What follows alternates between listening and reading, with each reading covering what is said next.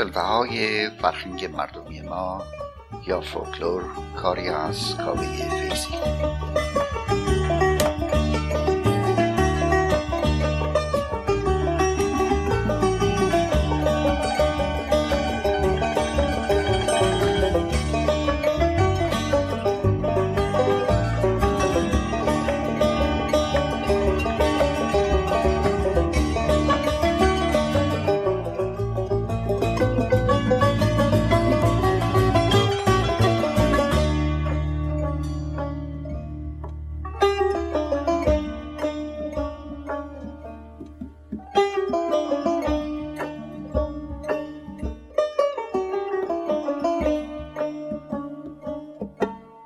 سلام خدمت شنوندگان عزیز و همدلان فرهنگ خوب ایران به قول مولانا جلال الدین که می‌گوید همدلی از همزبانی بهتر است. این برنامه تقدیم میشه به همه دوستداران زبان فارسی.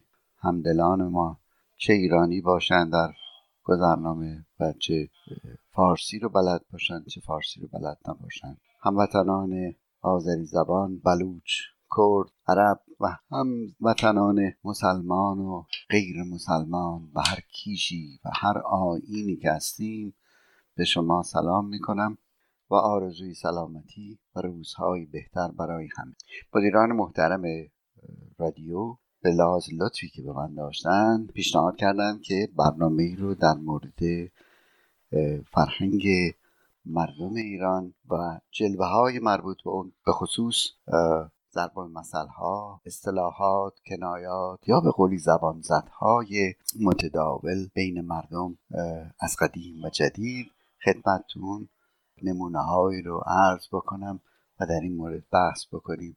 در این برنامه این جانب کاوی فیزی که از جهت علاقه که به فرهنگ ایران دارم سالها از زمان کودکی و بعد در بزرگی و بزرگسالی و جوانی و ادامه اون در زمانی که خارج از مملکت بودیم من کماکان به مطالعه در مورد فرهنگ ایران و جلبه های مختلف اون چه فرهنگ رسمی و چه فرهنگ شفاهی و یا اونچه که در زبان خارجی به فولکلور معروف است ادامه دادم و هنوز هم ادامه میدم.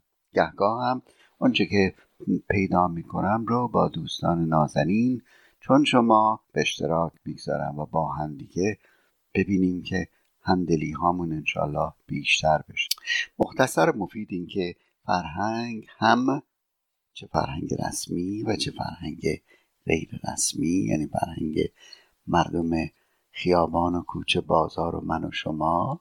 فرهنگ ما مجموعی از باورهاست و رفتارها و اونچه که آداب بهش میگن رسوم خرافات حتی مراسم مختلف چه عروسی چه عذا چه تعذیه چه مذهبی چه بومی و موقعیتی مانند مراسم برداشت محصول و یا کاشت محصول و مانند آن بازی ها لالایی ها تمام اینها جزئی مجموعه فولکلور یک مردم قرار می مرزهای سیاسی بین کشورها تا تقریبا دو قرن پیش مفهوم چندانی نداشت. اینطوری خط کشی شده نبود که این بر مرز یک کشور باشه و اون بر خط یک کشور دیگه بیشتر شبیه یک نوار بود یعنی یک جایی شما از هیته فرمان روایی یک حاکم و پادشاه بیرون می‌رفتی. و جای دیگه باجگذارش می‌شد و جای دیگه می‌شد سلطان بعدی حاکم بعدی.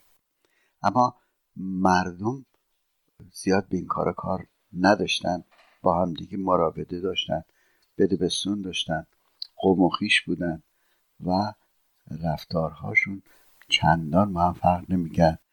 حتی الان هم در دنیای امروز هم که می‌بینیم این مرزهای سیاسی کشیده شده.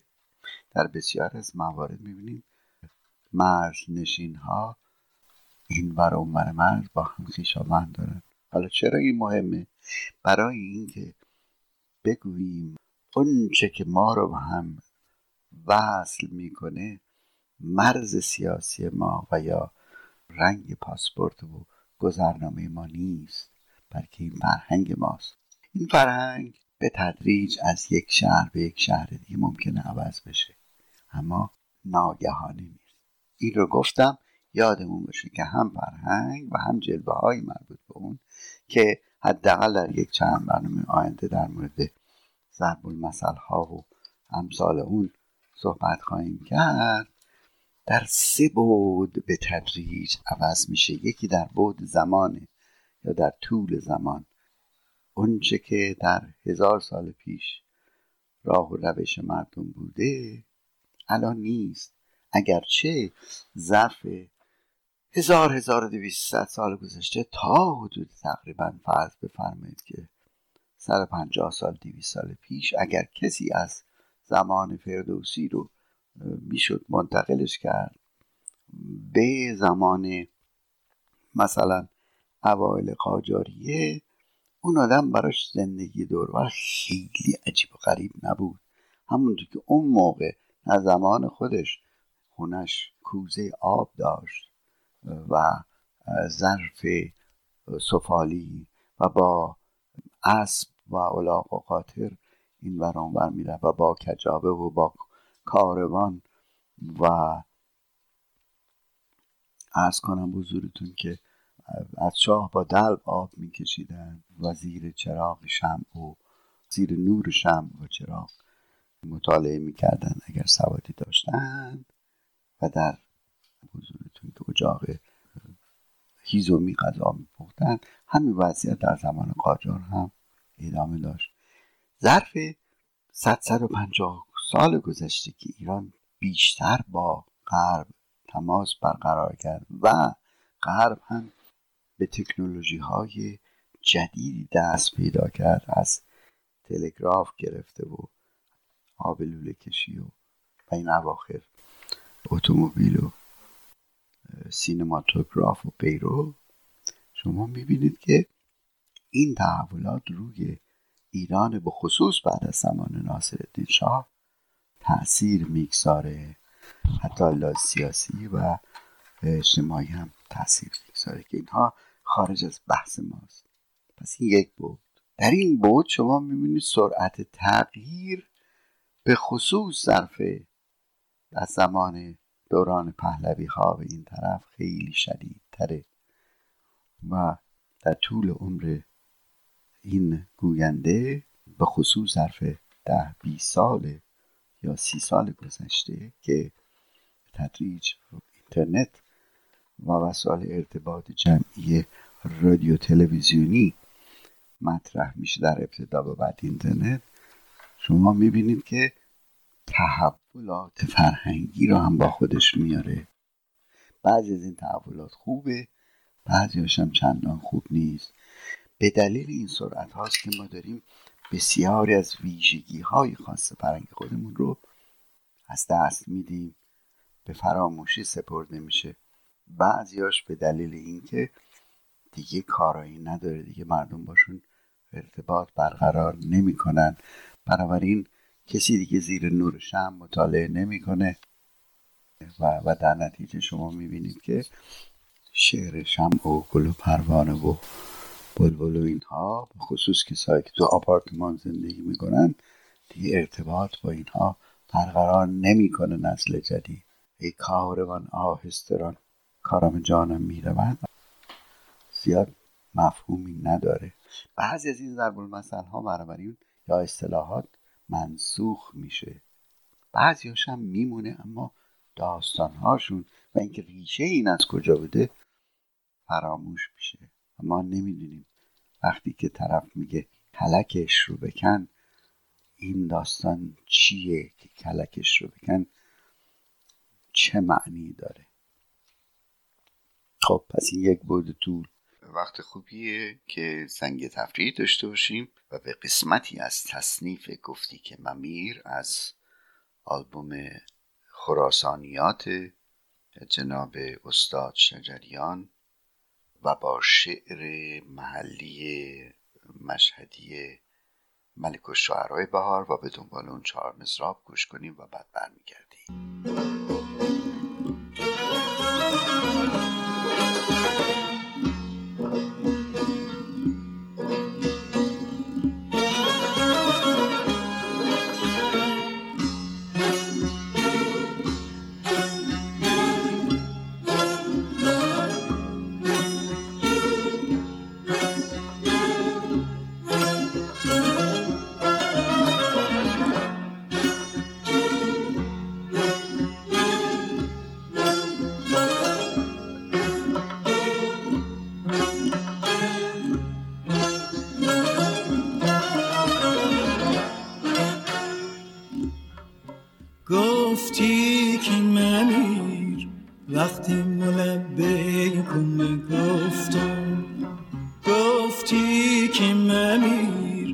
وقتی ملبیکم گفتم هی هی به خدا خوب تو گفتی ما شنافتم هی هی به خدا خوب تو گفتی ما شنافتم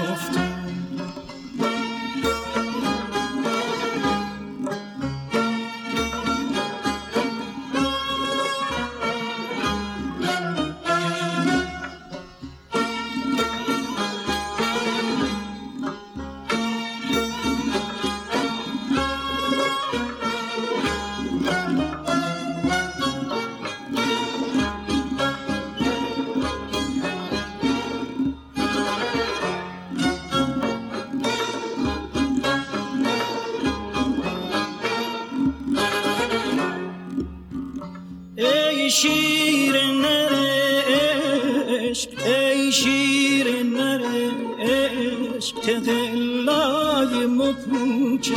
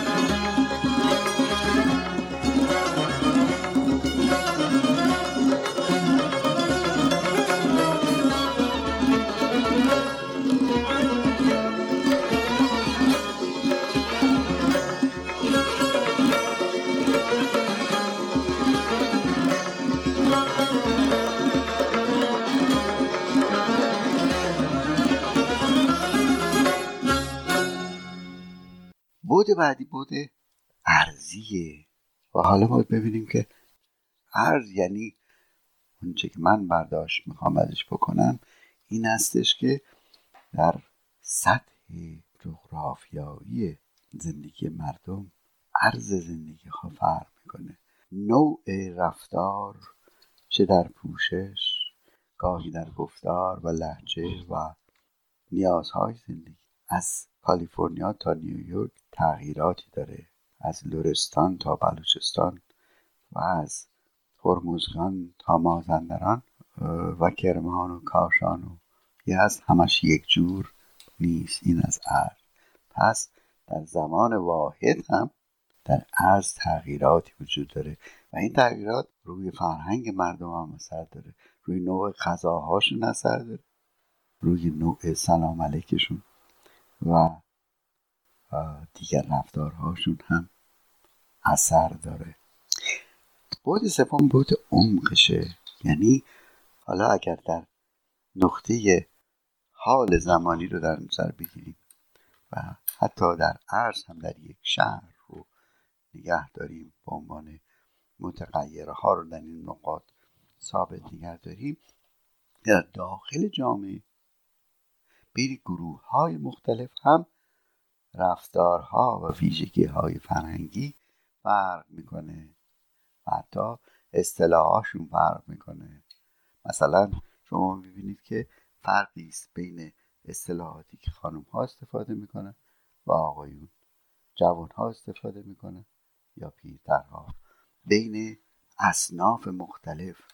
بین نمی‌دونم در مهمونی ها دقت می‌کنید که آقایون اتبا یا مهندسی یا دوستانی که در آیتی و کامپیوتر هستن وقتی در یک جایی جمع میشن و با هم دیگه صحبت می‌کنن درستی که فارسی صحبت می‌کنن اما شمایی که تو اون رشته نباشی گاهی موقع گیج میشین و درباره چی میگن و فلان کلمه رو که استفاده کردن به چه مفهومه.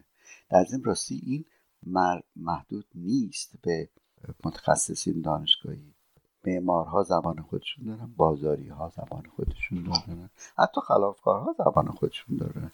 من در اینجا که انشالله در یه مقطعی که اگر فرصت شد نمونه های از این رو هم خدمتتون خواهیم گفت در همه کشورها هم این قضیه وجود داره. چیز چیز یا زبانی است؟ به اسم زبان مخفی که این زبان رو در اصطلاح لاتینش میگن زبان آرگو. این زبانی که مثلا بعضی از جوان های امروز باش صحبت می‌کنن که ما نمی‌دونیم یکی از این زبان های آرگو که شاید بعضی از ما مسنترها باش آشنا باشیم زبان زرگریه یا انواع دیگری هم داره که حالا اینجاش باز نیست صحبت کردن. تنفسی می‌گیریم و باز برمیگردیم.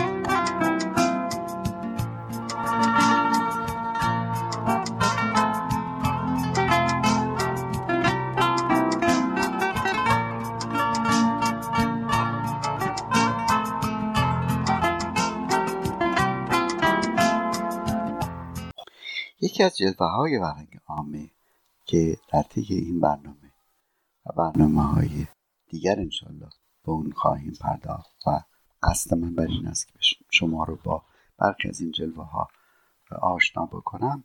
بحث ضرب المثل ها در زبان فارسی است در زبان آمیان است. ما کلمات مختلفی رو برای ضرب المثل وجود داره.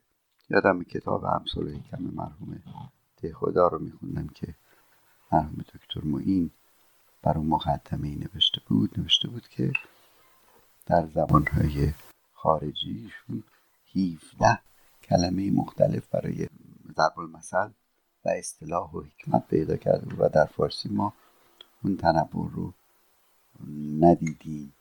حالا شاید در آینده از فرق بکنه.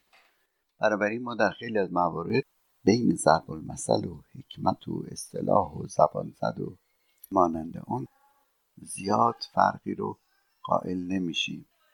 همه قدر خدمتون عرض بکنم که ضرب المثل نامی ترکیبی است. از ضرب و مثل به معنای مثل زدن هست و مثل در فارسی برابر است با متل و متل یعنی یک داستان کوتاهی که برای مناسبتی و به خاطر حکمت و پند و اندرزی معمولا توش هست برای شنونده گاهی هم.